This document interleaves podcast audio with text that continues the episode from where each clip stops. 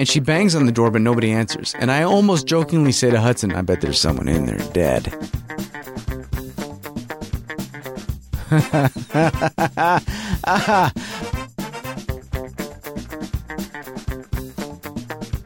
the reaction of erectilialis on the vertebra of the reconciliation of the placebo effect. Oh, we're in two for with a uh, uh, uh reaction.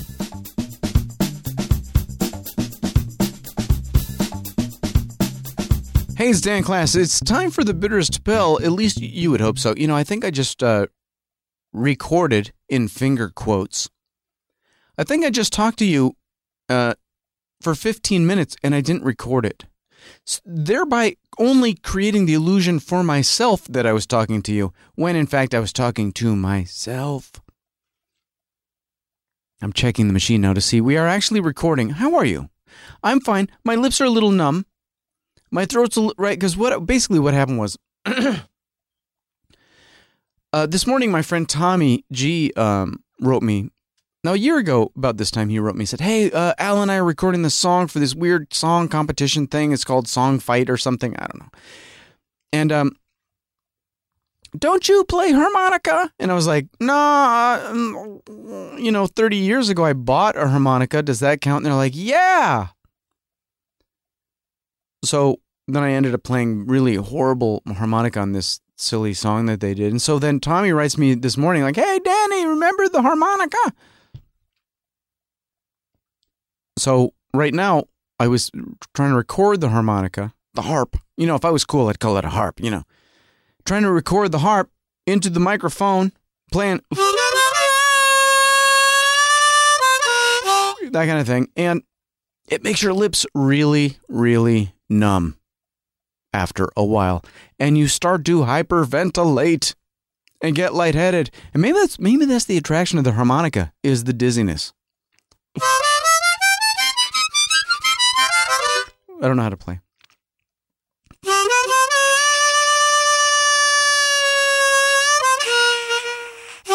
Okay. Enough of that, because I already talked about that before, 15 minutes ago, when I was talking before, and you didn't hear me because you weren't listening because I wasn't recording. now, the good thing about talking into the microphone and but but but not recording is you really get a sense of what is boring. And apparently what I was saying before was boring.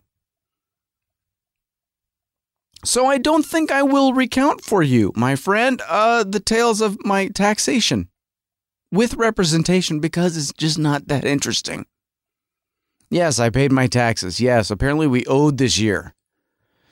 We owed this year, but we owed this year because I didn't fill out the forms right. No, it's all a semantics, isn't it? Every year, do you go through the same kind of like, uh, where? See, if I fill my forms out right when I get these silly jobs, either the government takes out a lot of money, and then in April, March, April, I have to try to get it back. Or they don't take out a lot, a lot of money and then they rip it back anyway. But what happens is inevitably, if you have to pay your taxes, you feel worse than if you've already paid them and it just right happened behind your back. So apparently, when I get jobs this year, I have to, uh, you know, fill it out as married zero. That way, they'll take a lot out behind my back. You see. And then I'll have to try to get it back from them in March with all my deductions and whining. But the key, really, to being a successful and happy American is to be taxed behind your back. And I honestly don't mind being taxed. I just don't want to be taxed more than I need to. So I have all my deductions, you know, my expenses for all, like, you know, my fancy headshots and uh, such. But yeah, this year we had to pay a couple thousand and that always hurts, even though I know, well, you know, they would have taken it anyway behind my back. But still, something about writing that check with all the zeros and commas and the dollar signs. An insult to injury when you write a check, you have to write it twice, right? You have to write the number version and then the words version. So it's bad enough you have to write like two or three or whatever, thousand, comma, zero, zero, dot, whatever. And then you have to write it out in words. just a rub it a T W O. Actually, was it two? We were gonna we we were gonna owe. Let me tell you something. We were gonna owe like seven, but I opened a 401k. So now I have a 401k. That makes me feel so adult. Which is good. I should have a 401k. Listen, I'm going to die of old age soon. I should have something, shouldn't I? I'm not even really clear, honestly, what a 401k is. You probably have two or three of them. Can you have multiple 401ks, or is that just kind of like a one per? Uh, I don't know how it works. So, what we're going to talk about today is science, and more and more specifically, science fairs. Now, if you'll recall, when the President of the United States, Monsieur uh, Barack Hussein Obama the first, gave his State of the Union address, one of his rallying cries, my friend, was, We need to applaud as much for the winner of the Super Bowl as we do the winner of the science fair. And everybody claps. Like, finally, a, a, a, smart president instead of one that's just like, hey, how you doing? You know. So, um, my son ended up, my son is in middle school, so now he has electives. And one of his electives at the beginning of the school year this year was science fair. Now, apparently at his school now, they don't just do a science fair. I guess they used to do a science fair where everybody in the school could participate in a science fair. Well, now it's an elective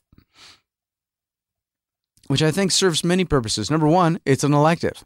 Therefore, they don't have to think of a different elective. They can just offer science fair as an elective, you know, during school. And then also, then that teacher doesn't have to stay after school and screw around with the science fair. Win win. So, my son in September, October, November, December, whatever, was doing science fair. And I say to him, Hey, son, so when is the science fair? Is it coming up? He's like, Ah, it's April. And I say, Really? And he says, Yeah, April. And I say, well, Why are you doing it now? And he says, I don't know. No, we've never done a science fair, so we don't know if you're supposed to take a month to do it, six years to do it. We have no, we don't, we know nothing. Well, he does science fair, and he does an experiment where, um, where he wants to see what the electrical output is of certain fruits. Now, for a man of his intellect, not necessarily the most challenging experiment, but listen, uh, yeah, uh, okay, let's go into these things slowly, shall we? So he gets a bunch of fruit and a voltometer, and he sets about you know collecting his data, and he does his thing, and he makes his presentation board, and uh, he gets his grade or whatever, and he puts it away. And then his second trimester comes and goes, and then now we're in April, and now it's time for science fair. So I say to Hudson a couple weeks ago, "Hey, buddy, uh, what's going on with science fair?" And he's like, "Hey, uh, I don't know." And I say, "Well, uh, don't you think it's kind of weird? I, I don't feel like I've seen anything from the school." And he says, "Yeah, they haven't really said anything." And I'm thinking, you know, Dan, Dan, you're really good at losing stuff. So it could be that the teacher sent a lot of paperwork home and you've lost it. But apparently, uh, you know, Hudson had registered for the science fair because uh, he remembered to do that, and you do that online, and okay, okay. And I'm just thinking, well, okay, well, let's let's dig into this. So we don't hear anything. So finally, we all a couple. I say to the, a couple of the other parents, hey, listen, I don't mean to be a, a, an idiot, but did I lose the um, the paperwork for the science fair? Because now that we have email, see, and all the parents are on email lists, it's better to do that. What you can do is rattle the cage without really rattling it. You can rattle the parental cage before you rattle the scholastic cage. because someone else is always eager to rattle the other cage, right? So I'm like, did I lose it? And then the uh, moms are like, no. And I didn't lose it either. Where, you know what I mean? So somebody, I'm going to talk to Mrs. Science Teacher and I'm going to see what's going on. So they talk to Mrs. Science Teacher and she's got nothing for us. And she keeps saying things like, well, you know, in the past, the, some of the parents, you know, you could get together and maybe carpool out there.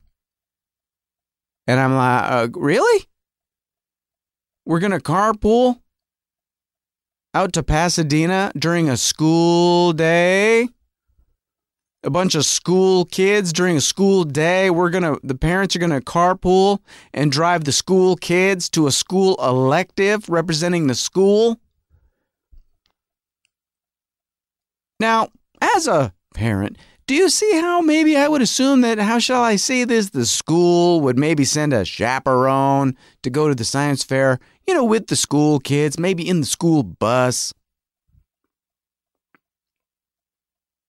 Remember a couple years ago when you were all proud that you bought one of those little half school buses? Why don't we, instead of right putting the football team in there, the volleyball team, why don't we put the science kids in there on Friday, uh, uh April whatever? and haul their skinny asses out to Pasadena. So the parents keep asking the question, hey, chaperone, hey, you know, transportation. And we keep getting back, hey, well, you know, you know, hey, how about that? You know, maybe Mrs. School Teacher, she might, yeah, she might be out there Thursday when it's, you know, the registration day. She might swing by. Really? Not, not Friday when they have to be there all day. Uh huh. So now it is dawning on us quickly. The school is not going to the science fair. You know, the one that they got all the kids torqued up about? The science teacher is not going. You know who's going? Because, see, the other moms that are interested, now, there are a couple moms that their kids just decide not to go. Uh, ironically, a couple of those moms very available. But the mothers that have kids that are going, they're not as available. Some of them have this thing called work. So guess who ends up like, oh, okay. I guess Dan is going to volunteer to go to the science fair all day. Because the other option seems to be and I think this was suggested by even this Mrs. Science teacher. We know the, the the Pasadena Convention Center is right next to that new shopping center. So the kids could just go over there for lunch. So the kids could go in, you could drop them off. You know, maybe someone could drop them off in the morning and go home. And then at lunchtime, I'm sure they could go across the street into the shopping center, get themselves lunch, go back and be on time, and then at five o'clock, maybe somebody else pick them up. Now, listen, I don't know about where you live. And I don't know, maybe you're not like me. Maybe you're not a psychotic, helicoptering, neurotic, LA, right? I've seen drug busts three doors down type of parent.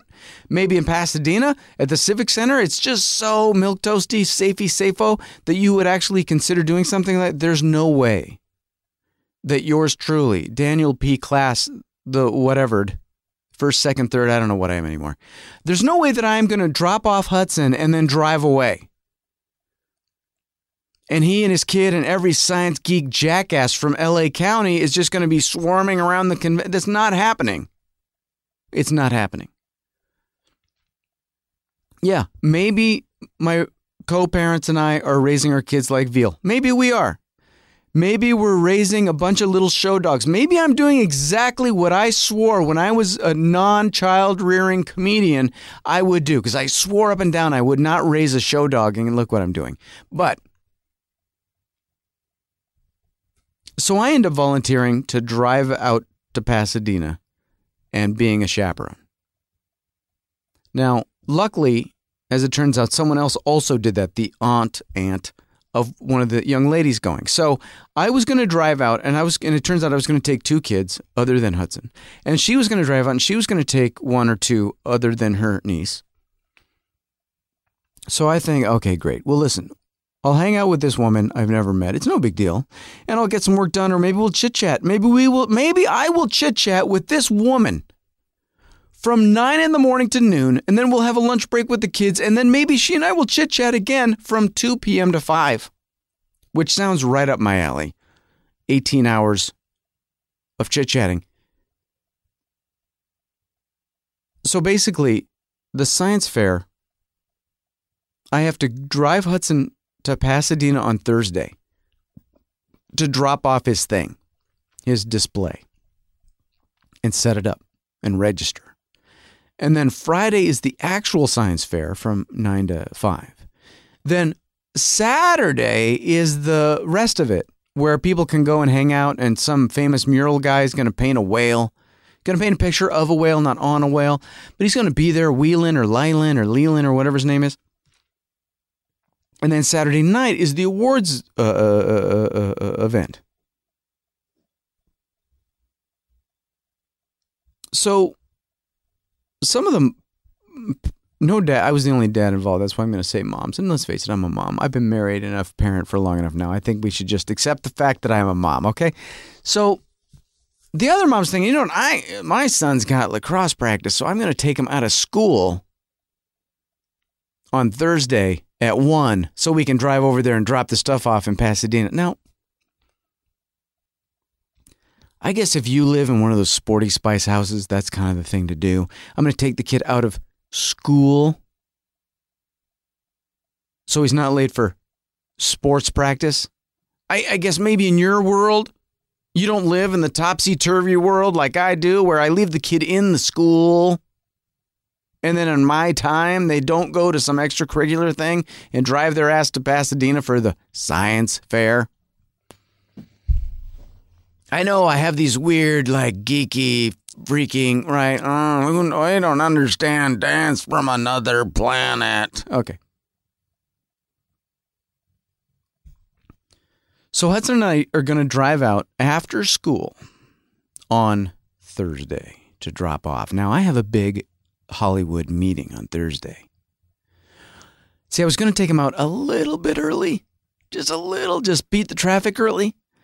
But I accidentally made a, an appointment to have this big Hollywood meeting, which we will discuss.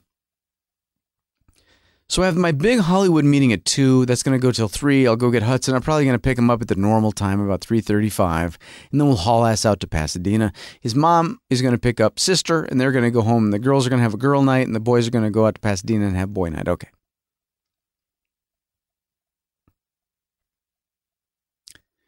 So I go have my big Hollywood meeting. Now, what this Hollywood meeting was, to make it shorter, is um, I got I got to start going back out into the real world and auditioning for TV shows and films, right? So, I have this meeting with a management team. Yes, I know. It sounds very serious, doesn't it? Now, this management team, I'm introduced to this management team by my dear, dear friend, Timothy Coyne. And they agreed to meet with me. And we have a lovely meeting. And they look at my reel, which is always weird to look at yourself near other people, like you're sitting there watching yourself on TV with a, it's just creepy. But we have a lovely meeting and we discuss the whole thing and management management. And basically, what happens is you have an agent or a manager. If you have an agent, and this is where it gets a little sticky, and I might even need your advice on this because I'm having a hard time wrapping my head around both angles. If you have a, an agent, this is Hollywood 101, here we go. Your agent tries to get you work by looking and seeing what jobs are available and kind of submitting you to be considered for those jobs. And then if you get an audition, blah, blah, blah, get the job, then they get 10% typically of what you make on that job. And they get 10% of everything you make on that job or at least for a while or whatever. I forget exactly how it goes with TV residuals, but anyway, because eventually you're getting checks for like 25 cents, you know. So that's an agent. So an agent tries to get you work. If they get you work, they get 10%. Now, these people are managers. Now, what that means is they manage your entire career. Okay. Now, partly they operate like an agent operates, they try to get you work. Now, my interest in being with them being managed, quote unquote, by them is they get Tim a lot of auditions. So they act sort of like an agent. They're constantly like submitting, submitting, submitting, so you can be considered for roles. Okay. But because they're not your agent, they're your manager, which means they're, again, I said it before, they're managing your whole career, which means they want a percentage of everything. So I say, yeah, so um, how does that work? And they're like, no, no, no, across the board. And I'm like, really? So even my commercial money? And they're like, across the board. And I'm like, yeah, but, but, but, but, but, but, but, um, uh, you know, I have SBV. I have my agent. I have my agents over there and they get me work. And I've been doing this for 10 or 15 years across the board. Now, they don't say it like that in a deep across the, you know, they don't say that. What they say is, well, you know, we're an exclusive shop. We're very small, but if we didn't do across the board, we just did TV and film, then we couldn't keep the doors open. So we have to, you know, it's TV, film, commercial. That's how we do it. No, no, no, no, no, no, no, no. So my brain, you know, my very practical, pragmatic, you're a poor man living off your wife part of my brain says, well, dude, so basically, your commercial agent's going to get you commercial work. You're going to make X number of dollars for that. And then for nothing, those people are going to get what, 15% of that? And then the other part of my brain goes, but dude, you might audition for The Mentalist. And I'm like, yeah. But then the other part of my brain goes, yeah, but it's going to cost me 15% of everything to audition for The Mentalist. And the guy even in the in the meeting said, "Well, listen, we can definitely get you, but but you know, if you were to work even like book one job this year, that would be pretty good." And I'm like, "Yeah, one job, one TV job that pays about a thousand dollars, but I'm going to pay you cash money, ten percent of everything, and everything." Commercials, voiceover, TV, film. They probably want ten. They probably want fifteen percent of the podcast. You, well, they can have it. But I got to get out there. So I'm really torn. You know what I mean? I'm really torn. So I leave. Now we have a great meeting. I really like these people. I think they could do a lot of good for me. I mean, there's the, the they are not the downside. The people are not the downside. The situation is not the downside. The reality of the situation is the reality of the situation. I'm incredibly fortunate to be in the position where I have to make this decision, but I can't make it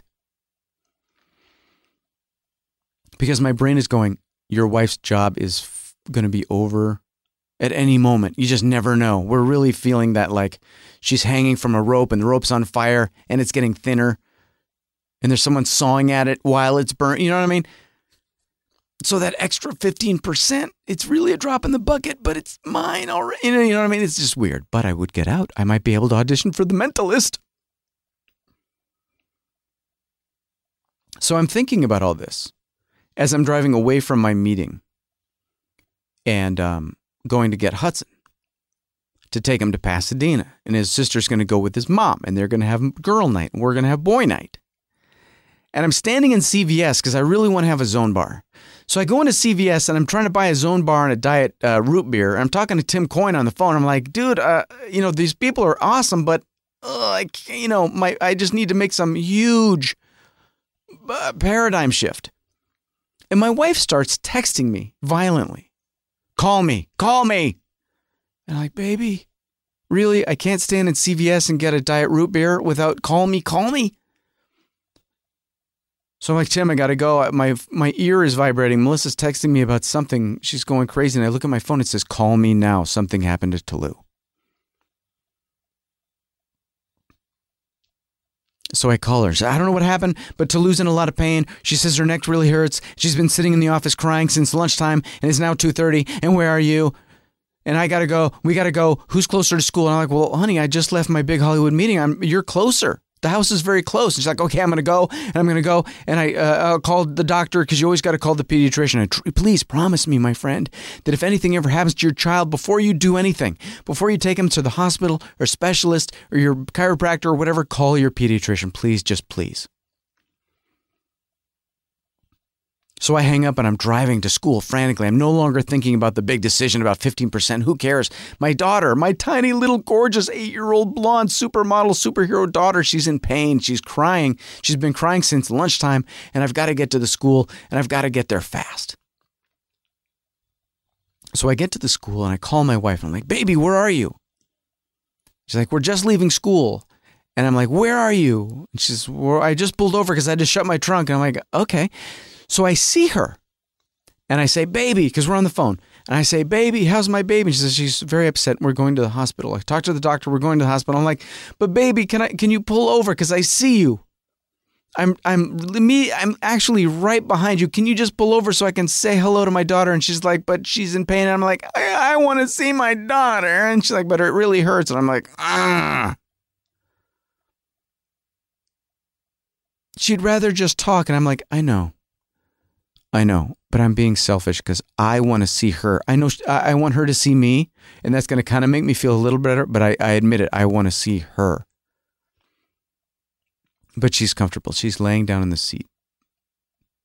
And her neck really hurts. And the doctor said she has to go to the hospital because she should probably get examined somewhere where there's an x ray machine, just in case.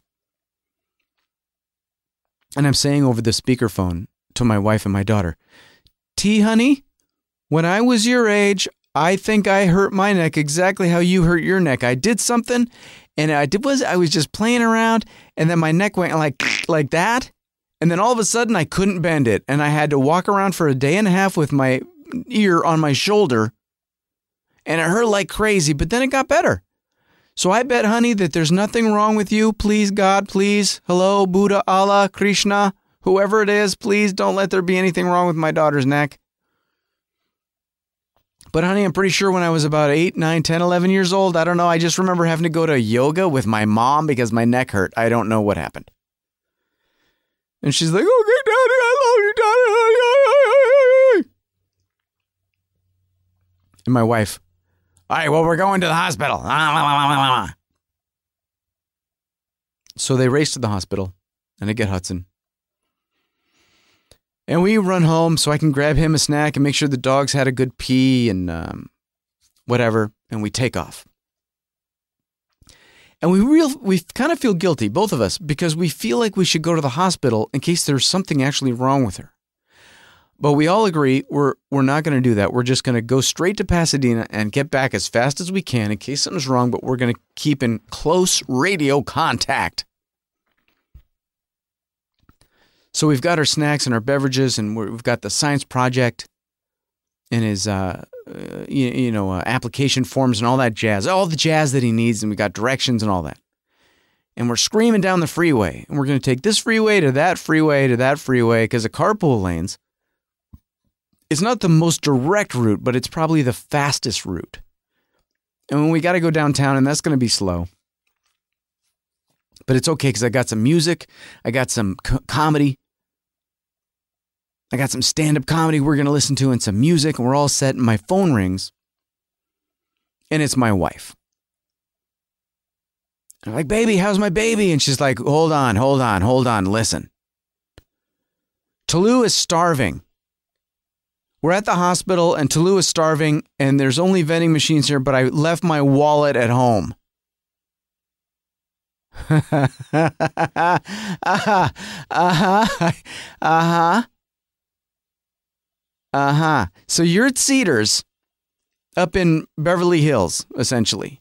Okay, you're you're up in Beverly Hills. I'm way the friggle frag down on the 105 freeway, south of the airport,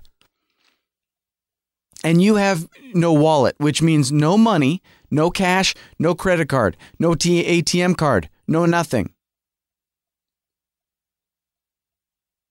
Now, this is after we realized that I never gave her the new health insurance card. See, as of April 1,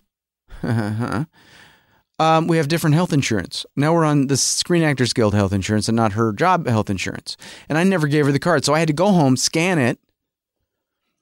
No, she says she has. No, this is a typical wife thing. And I don't. Is, is, are all marriages like this? Why do we have to have this conversation? She texts me or calls me or whatever and says, I don't have the insurance card. So I say, I'll scan it and send it to you. And then she says, Can't you just take a picture of it with your phone? And I say, my phone doesn't take good. I'm standing at the scanner. I'm already scan. Why do you have to intervene on my methodology? What is wrong with me? I'm standing right here. Well, I just thought if that, that don't think. I didn't ask you to think. I didn't ask you to micromanage what I'm doing. You don't have the card. I'm getting it done. But my wife, for some reason, I don't know what what crazy day we had one day where I said, "Honey, whatever you do, second guess for me, please, out loud every decision I make until I die." Until I die or I kill you first, and trust me, I think I know which is going to happen in what order. Can't you just take a picture of it with your phone? No, my phone? Are you kidding? I have an iPhone 0.5. You don't, right? You want them to be actually, right? Be able to see the numbers on. Can you just let me and without the at, right? So we've been on the road for 15 minutes and she calls and tells me that I have to, right? Bring her money. Now, there is no easy, fast, shortcut way to get from where we were to where she were. Okay? There's a roundabout way, which is maybe fast, hopefully, or straight through way, which is, oh my gosh, we're going to be in traffic for three hours. So Hudson and I basically drive home and get my wife her wallet and the insurance card. We get my daughter a snack and we head over to the hospital. Now, as we're heading to the hospital, I get an email or a text message. That's what it was a text message from my commercial agents saying that I have an audition tomorrow. Now, tomorrow, Friday, the day that I'm chaperoning the science fair. Now, I had already called them, and I hate to do this. It's called booking out. You book out, which means you can't audition on that day. And I'm like, uh, I didn't want to know this. So I call the assistant. I'm like, Ken, I booked out for tomorrow. And he's like, I know. It went through by mistake. I know. And I'm like, but Ken, now I know. Now I know that when I'm sitting in Pasadena, just kind of waiting there, I'm not auditioning. And he's like, I know.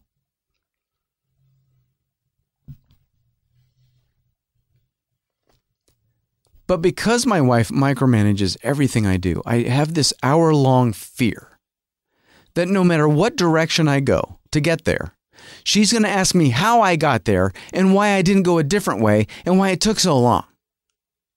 And why did I stop at home when really all she needed was money? And why did I.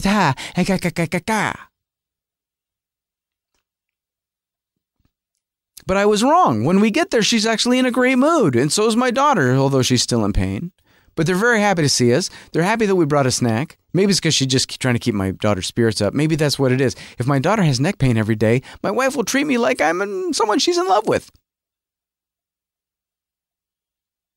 So we're heroes. We've got the money, we've got the credit cards, the ATMs, we've got the insurance card, we've got a snack of pumpkin bread. It's in a Ziploc uh, Tupperware thingy. So we're like, okay, well, listen, we got to go to Pasadena. Okay. Hey, Hudson, do you need to use the bathroom? Well, no. Well, I need to use the bathroom. Trust me. I go before I leave anywhere. And you know. So, do you want to come with me? It's like, all right. So there's three little, you know, single user bathrooms right there in the ER at Cedar Sinai, Los Angeles, LA, Beverly Hills, whatever. so I said, Hudson, we're going together. Okay, don't touch anything. Stay by me. We're going together. We're going together. Because trust me, the ER at Cedars is a freak show. There's always someone throw it's just whatever. So we go, and the first door is locked. And the second one of three is being cleaned by the cleaning lady. And then there's the third one. So the cleaning lady says, Go in the third one. And we say, Oh, there's no one in there. And she says, No, there's no one in there. So we say, okay. So we go to open the door and it seems to be locked. Now, I got to tell you something. When I am about to enter a bathroom that's a single use only and the door's locked, I don't bang on the door. Because someone's probably in there. That's probably why the door is locked, okay? Like when I used to do stand up in coffee houses, Every time I would go into a restroom, someone would come and beat the door down because they were so full of caffeine and needed to pee so badly they were out of their minds and they tried to break the door down. And I promised myself then that I would never be like that.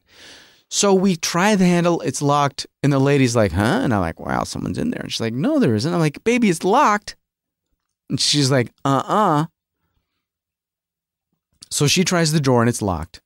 And she bangs on the door, but nobody answers. And I almost jokingly say to Hudson, I bet there's someone in there dead. Ha ha ha. But luckily I didn't, and there was no one in there dead. I don't mean to foreshadow something that's not coming. There was no one in there dead. Okay? But she opens the door and there's someone in there dead asleep. There's a drunk dude in there who has set up camp. He's got his blanket on. He's sleeping it off. His shoes are off. He's sprawled out onto the, you can't imagine how filthy the floor must be in there, floor of the bathroom in Cedars. So we're like, okay, not going in that one. So she has us go in the middle one, and Hudson's in there trying to relieve himself while we can hear the security guy trying to rouse the drunk. So he's this very pleasant sounding Jamaican guy going, Hey, man, wake up, man. You can't sleep here, man. Man, wake up, man. Man, wake up. Don't don't make me come with reinforcements, man. Wake up, man. Wake up. Man, wake up. Ah, la, la, la, la. Man, you can't stay or wake up, man. This goes on for five minutes and we're standing in the bathroom because we don't want to open the door when this fight, because this guy was big. We don't want to open the door and try to make a run for it while this gigantor drunkathon is happening. Right? Finally, they rouse him. So we're waiting and waiting and waiting. Finally, we're like, okay, listen. I think he went for reinforcements. Let's make a run for it. So we run for it just after we run for it, they bring the guy out and he's like, wow. He's like Godzilla. Drunken, dreadlocked Godzilla through the ER waiting room. So we say goodbye to the girls and we go to leave, and he's sitting outside on a bench, and we're like, uh oh, does drunken Godzilla dreadlock Tiki Man, does he know? that we're the guys that got him ousted because if we hadn't come along having to empty our bladders, he would still be in there getting a cat nap. So like, Hudson, don't look at him. Just keep walking, man, because I don't want him to all over right to us.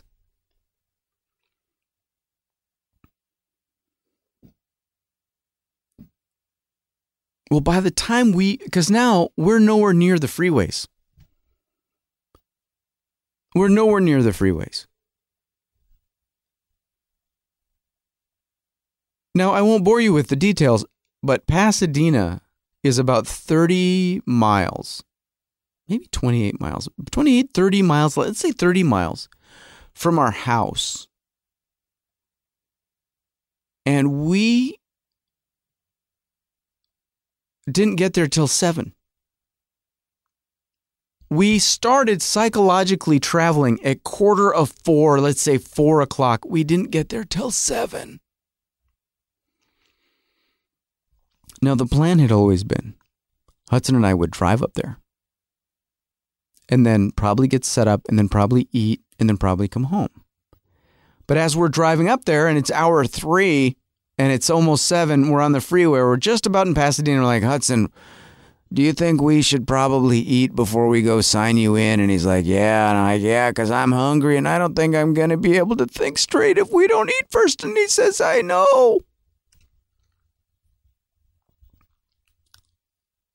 So we get off the freeway ends. The 10, uh, 110 just ends and you're in Pasadena. And I'm like, okay, what are we looking for? And he says, Green Street. And I said, okay. And then a green, what do we do? We turn right. Okay. So we're looking for green and we're looking for green. And somehow Hudson notices that we know the people behind us. It's one of the other girls from Science Fair and her mom. My friend, Carol. Carol, who's awesome. Carol is awesome. Okay? If you're expecting me to say something bad about Carol, it's not going to happen. Carol, you're awesome. So I'm like, holy crap, it's Carol. It's Carol and her daughter. What what are the odds of us randomly arriving? Now, granted, obviously we're going to the same place, but listen, you could arrive at the place at any moment from 2 p.m. to quarter of nine, or quarter of 10. No, quarter of eight, quarter of the nighttime, sometime in the night. And she's right behind us. But she makes the mistake of sort of following us, and I sort of don't know where we're going, and I'm sort of really super hungry. But luckily, she has the wherewithal to pull around and go in front of us and pull over and then run over to the car, like, hey guys, um, let's just park over there. And we're like, okay. And then we go. But now that we've seen Carol and her daughter don't you kind of, and I guess we didn't have to, but my brain just goes, well, now we're with Carol and her daughter will eat later because now we're with them. And if we stay with them, maybe we can all figure out where to go. And if we don't stay with them, we're going to have to drag all his stuff to, to wherever we're going to eat, and then we're going to get lost. And I don't know what's happening. I'm really hungry. And Carol seems to know where to go. She seems to know where to go. She seems to know where to park. She seems to know where to walk. She seems to know where to go in. I don't care. I'm following Carol. Well, the sign up is a labyrinth of science geeks and and partitions in a convention center. Every convention center is the same. This happens to be a very nice one, but they're all like, you know, like temporary walls, and they have set up I'm really such a labyrinth that I'm expecting a piece of cheese at the end. But we're we keep standing in these lines. And we keep seeing the projects of these other kids. Now, granted, some of them are, there's two sections. There's the junior high section and then there's the senior high section. And the seniors, you know, we can see their projects and they're all on these big, beautiful boards and they're all laminated and, and typeset and photographed and they've got easels that they're bringing uh, uh crazy. And the, the, the kid behind, uh, in front of us, in line, I can see his project because he's got it under his arm and I'm trying for 40 minutes to read the title as we worm our way through all these different booths and checkpoints and whatever. I can't read the title. It's so scientific about the the reaction of erectilialis on the vertebrata of the reconciliation of the placebo effect oh, whereinto four with a, a, a reaction. And it has something to do with maybe radiation or radioactive isotopes and their effect on a certain rare jellyfish or crab or clam. It has something to do with either water or air, some sort of gases or mechanics. It had something to do with electricity or else plant life. I really couldn't tell what was going on, but it had charts and graphs, it had Venn diagrams, it had flow charts, it had spreadsheets, uh, it had, you got to be kidding, written all over it.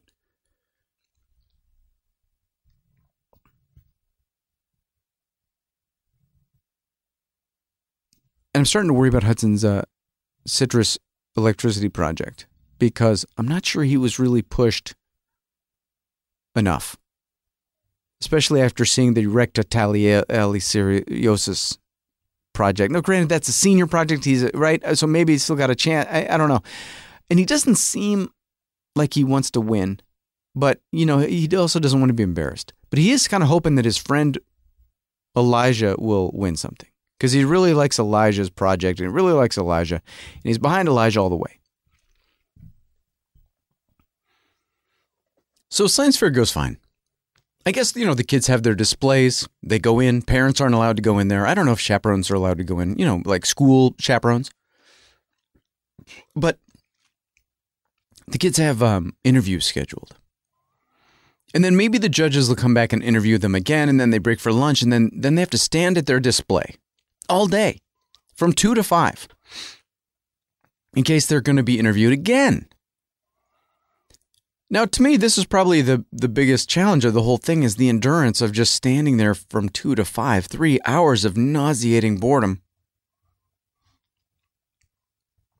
But I'm getting a little work done on the old laptop, you know, and every once in a while Hudson would just appear out of nowhere like, Dad, I've got a break and I got an interview in 20 minutes. I'll see you later. I love you. Bye.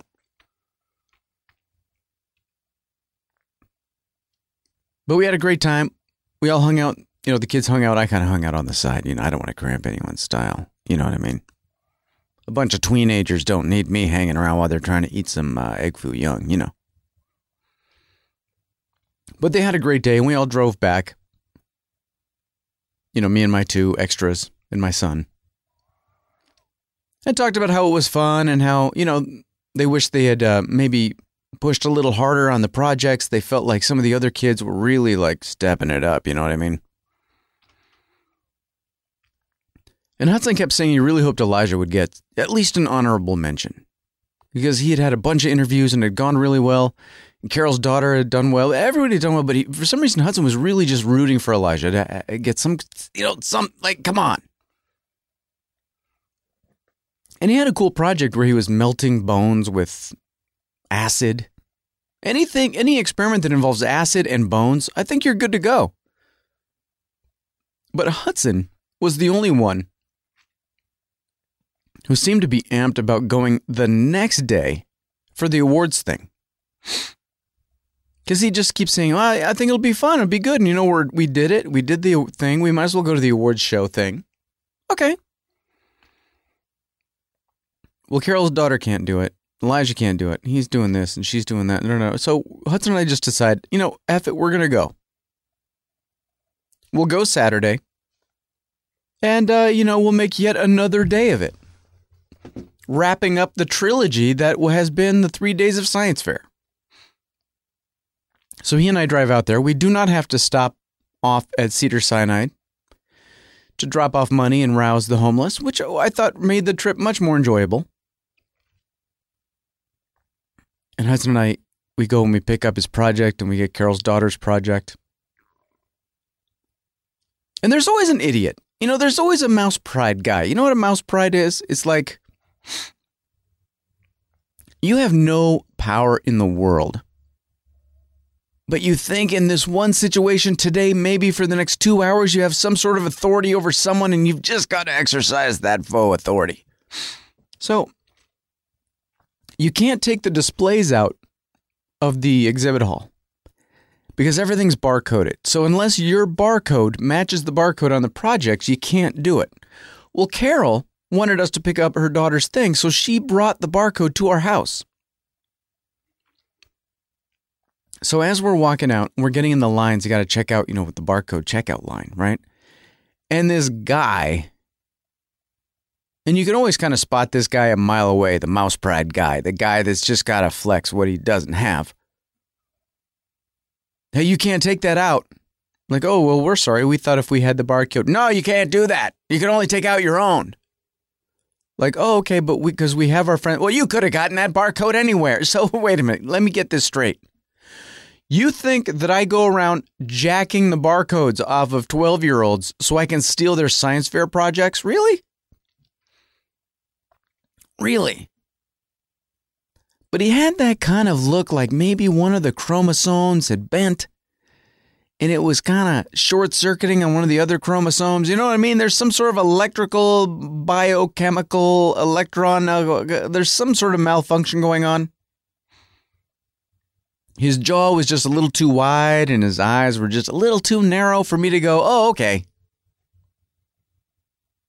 And my wise friend Jim, Jim Cush Hinnery once said, and I hope I'm quoting him correctly because it's this is very wise. It's a wise, wise thought. Jim says, never accept a no from someone who cannot say yes. Right? Never say, let's, let, this bears repeating. Never accept a no from someone who can't say yes. Well, this guy was definitely a no guy. He was not a yes guy. He was definitely there to just be an angry, thick jawed, right? Short circuiting no guy. So finally, we get him to say, Well, you got to go over there. That's the guy that handles the, you know, special cases. So we go stand in the special cases line.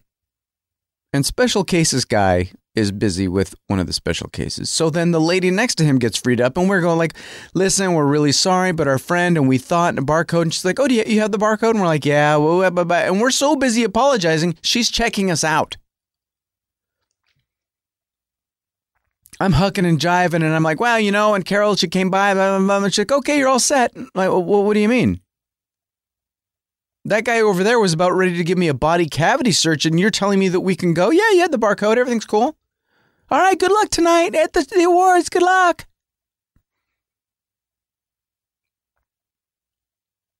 So we go to Islands, we get some food. And I'm starting to get this feeling from Hudson. These these mixed feelings from, uh, from him. Because since we left the actual science fair the day before, he had been kind of beating himself up about his project. And he keeps saying things like, well, you know, I wish I'd tried to think of a more scientific project, you know, something a little more complex. Wish my presentation had been a little better. You know, he felt he felt kind of outgunned. Now next year I'll do so much better, and you know, we did it, and I'm already thinking of ideas. And the other half of him, even though he was saying I'm rooting for Elijah to at least get an honorable mention, he had this hopefulness. This hopefulness that I was trying not to encourage or squash. I didn't want to encourage it because I didn't think he should be so hopeful. Because his thing was pretty straightforward and the presentation was pretty casual. He didn't break a sweat on either front. And he's a very smart and capable man. So I know when he brings it, and I just wasn't sure that he brought it. But he keeps saying, "Well, I just hope, I just hope that Elijah, at least Elijah, if Elijah could just get an honorable mention, at least." But I want to make sure I'm there. I want to make sure I'm there. I want to make sure I'm there because, uh, uh, uh, you know, I could. You never know. You never know, and I could. And it all depends on the categories, you know, because everybody's in a different category, and there are different numbers of people in each category. So maybe the competition will be different. Oh.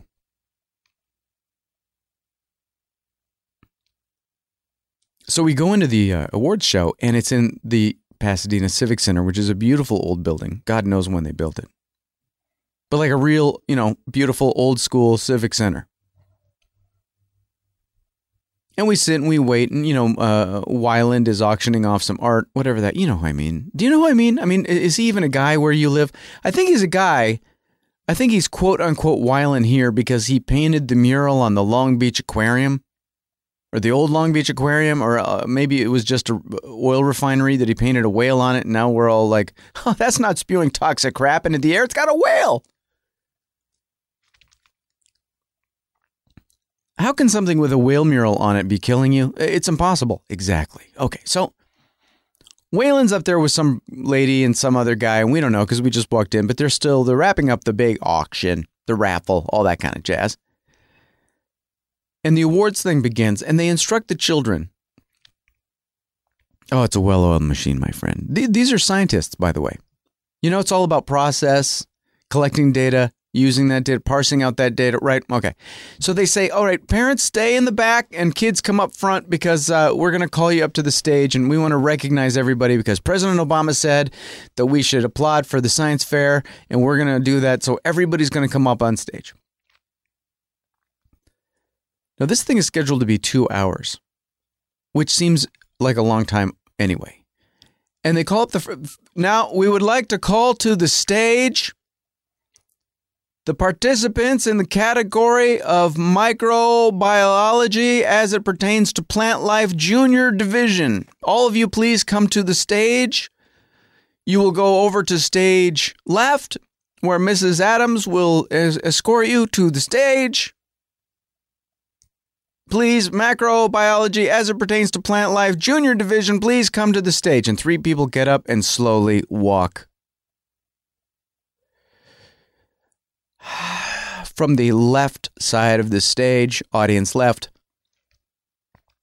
to audience right, in their high heels, in their borrowed suits, as slowly as possible. And they disappear where Mrs. Adams is, you know, they disappear backstage. And then five minutes later, now I don't know what kind of labyrinth they've got back there in the Civic Center that you, it takes 10 or 20 minutes to get from the door to the backstage and then around the backstage and then to the actual stage. I don't know if they go out and then they have to go back to LA to then go come back to the stage. I don't know, but we're literally like the stage is empty and tick, tick, tick, and tick, tick, tick. So finally, the people from microbiology, as it pertains to plant life junior division, hit the stage. And they read their names and they say who gets an honorable mention and who gets first, second, first, and they all, you know, uh, uh, uh, uh. uh. And no one is there really kind of hurting the kids. There are a couple of people standing there, never really introduced them. Oh, am I supposed to, uh, was I supposed to be here for three hours and know who that woman is? No. So then, finally, these microbiology as it pertains to plant life kids leave the stage junior division. And we're all applauding. And then the stage is empty. And trust me, I have this complaint about every scholastic thing I go to. No one realizes they're in showbiz. Then the guy goes, Now I would like to have come to the stage. If you would please move over to uh, audience right, stage left to Mrs. Adams. She will escort you to the stage. Uh, please come to the stage now. Microbiology as it pertains to plant life, senior division. And in slow motion, six, seven kids all stand up, like, right? Uh, and then walk slowly in borrowed suits and high heels. The what feels like two mile walk just to get to the other side of the stage. For some reason, all the kids are sitting on the wrong side of the room. This goes on for 40 minutes. Category after. Finally, they realize, hey, I know what we should do. Let's just call three groups at once and then we'll line them up in this obviously cavernous area backstage where the kids can't seem to get the two feet from the door to the stage. Let's call them in three groups at a time to walk up and, uh, uh, right? Never does it occur to them, hey, listen, kids, could you all just go over and sit on the right side of the audience, please? Could you could you do that? And then when you come out on stage, could you hoof it, man? Could you go up, shake his hand, shake her hand, stand there, wait for your name to be called, and get the hell off?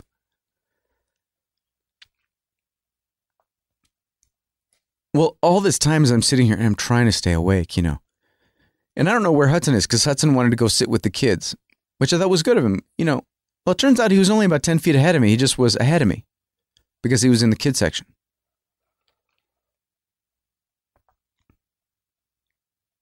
And they finally get to, uh, you know, the melting bones with acid category, junior division, whatever that was.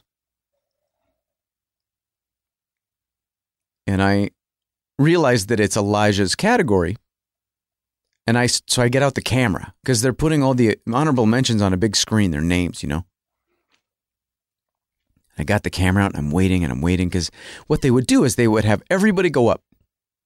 And, you figure this out fairly quickly. Everybody from the category goes up and they go, okay, we'd like to recognize, which means we'd like to say the name of, for the sake of the president, the following kids who are not going to get anything and they say, you know, Abigail and Brian and Colleen and Daryl, and then get the hell off. And everybody claps. And then they say, okay, honorable mentions to, right? And then they say, you know, Fred and Ginger and whatever, whatever. And then they all get on, it with clap, clap, clap. And then third place, second place, and then first place for their, you know, project. So they're doing Elijah's Melt Your Bones with Acid project uh, category. And when they want to recognize people, they don't mention Elijah. So I'm like, oh my gosh, he must have an honorable mention. Now we knew at this point that no, none of the kids we knew won first, second, or third because we would have found out because they would have called the kids and the kids would okay. So I get the camera and I take a picture of Elijah's name, ching, when it's on the screen. And then they do a couple more categories, and they're going by number. And I think Hudson's like J08 or J18, J37, I don't know. Well, so then Hudson comes up to me when it's almost his turn. Now, Elijah got an honorable mention, and it turns out Carol, her daughter, got an honorable mention in her category, which was um, um, experiments that involved shaking up bottles of Coca Cola. It was that division. So then they're about to mention the we made electricity out of oranges division, whatever that was. And Hudson comes running up to me and goes, Okay, Dad, uh, uh, uh right? I, I got to go. Uh, it's almost now, but I want you to videotape. I want you to videotape when they're calling the names. And he's so excited. And I'm like, oh, Okay, buddy. This is going to be great or not. So now I've got my camera, his camera, my camera bag, his camera bag, and I'm sitting in the back. So what I'm going to need to do when it's his turn is go up, run to the front where he walks out, and then videotape and simultaneously still photographize, still photo mm, him. Please, God, please getting an honorable mention because clearly now, even though he won't say the words out loud, he really, really, really, even though he knows, not even deep down, right on the surface, knows that he's not going to get because he doesn't deserve it, he thinks he's going to get one.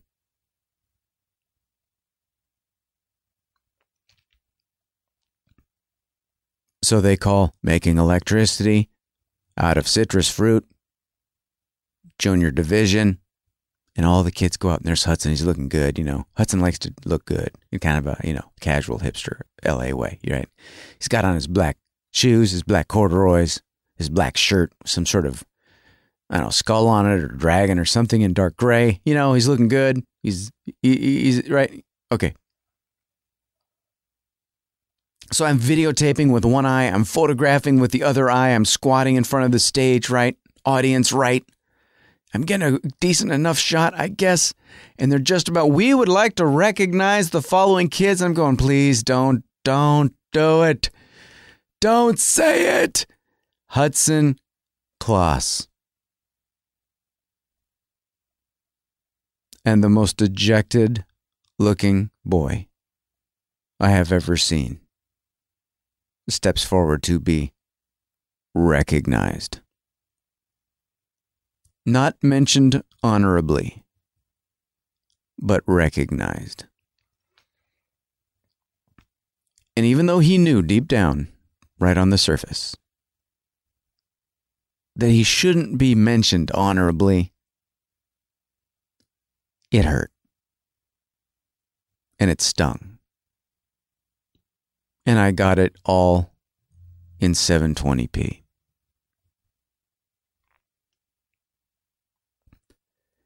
Now, when you're done being recognized or mentioned honorably or winning third, second, or first, you leave the stage and you are escorted to the photo area where they take your picture.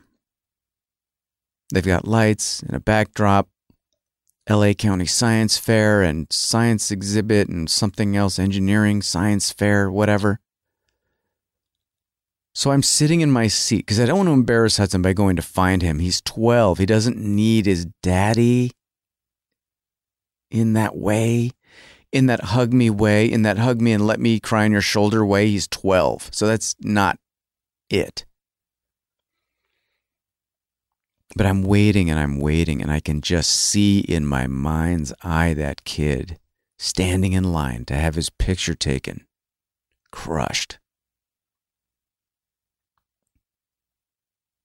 And time is just dragging on and on, category after category, and he's not back. He's not back. He's standing in some line with a bunch of other kids, I suppose. They got recognized. And I'm hoping that he's standing there thinking about next year and not this year, about how great it'll be next year and not how crushing it is right now. How next year he'll know, he'll know the complexity that's expected of a 13 year old. He'll know the level of panache and polish he will have seen it. He will have been there and done that. So next year, next year. But it hurts now.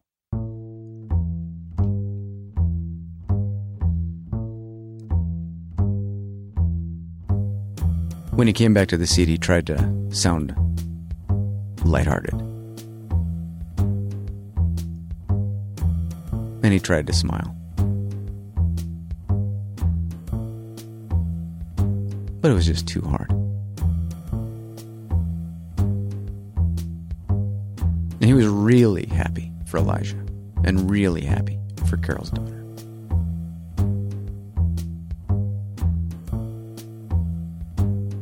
But then again, that made it worse too. They were in, he was out. And he wasn't the only one from his school. There were two other kids that were mentioned. Excuse me, were recognized. Recognized. Hey, we recognized you. Didn't you bring a project that was okay?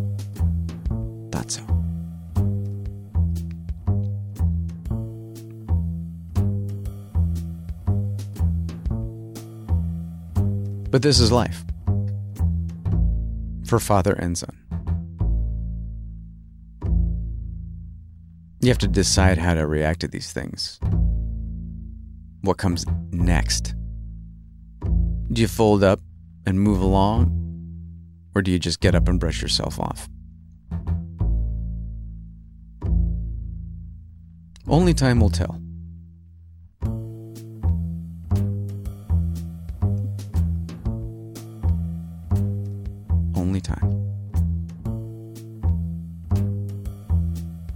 By the way, an orange makes a terrible battery.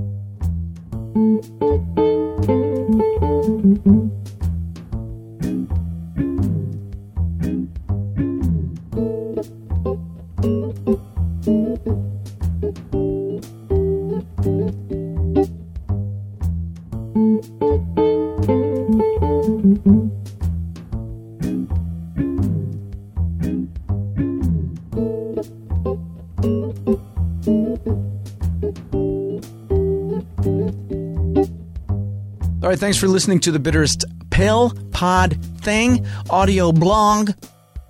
Yeah, 888-315-5753. Nobody calls anymore. You don't call, you don't write. What is it with me, man? You don't love me anymore. Okay, forget that. So listen up, pretty soon, once I get out from under uh you know, normal life maybe? I don't know. Whatever's going on, I got to go through back through all, all our uh, whatever. Anyway, um what I'm going to start doing because I've been completely neglecting the not premium listeners. I'm going to start releasing what is now known as Pillbox number one, uh, free as you know part of the free feed through iTunes and all all that jazz. So you know, like a, on a weekly basis. Not exactly maybe in order because I do want the holiday shows to sync up with the actual holidays in the actual world, but so we'll you know it'll get worked out. So, yeah, that'll be coming along fairly soon. I will definitely let you know. And then um, I'm almost ready. Hopefully, next week I can pull the trigger on Pillbox 2. The year, the second year of the Bitterest Pill Premium back online and available uh, for all your joyous joy. It's always weird to go through that stuff. I'm so, I, I, it's so easy to romanticize the past. Like I hate I hate the podcast as I'm doing them, and then I look back a couple years later and go, "Oh, that was some really nice stuff." So yeah, year two is actually. I'd be interested, and if I had time to listen and I could stand the sound of my own voice, I, I would actually listen to that. Anyway, yeah, year two. We'll get we'll get more into that later. Anyway, thanks for listening. Thanks for downloading. Thanks for supporting the bitterest pill, my friends. If you have any insight on the manager situation, by the way, we were talking about that earlier, weren't we? I'm just having a hard time. I don't know. I got to get out, but I don't know if it's worth like paying someone thousands of dollars to do it that I would otherwise get to. I know it's weird. It's weird. Anyway, all right. Uh, listen, I'll talk to you later. Practice your instruments. Work hard. Keep your jellyfish away from radiation. Okay? I mention you honorably.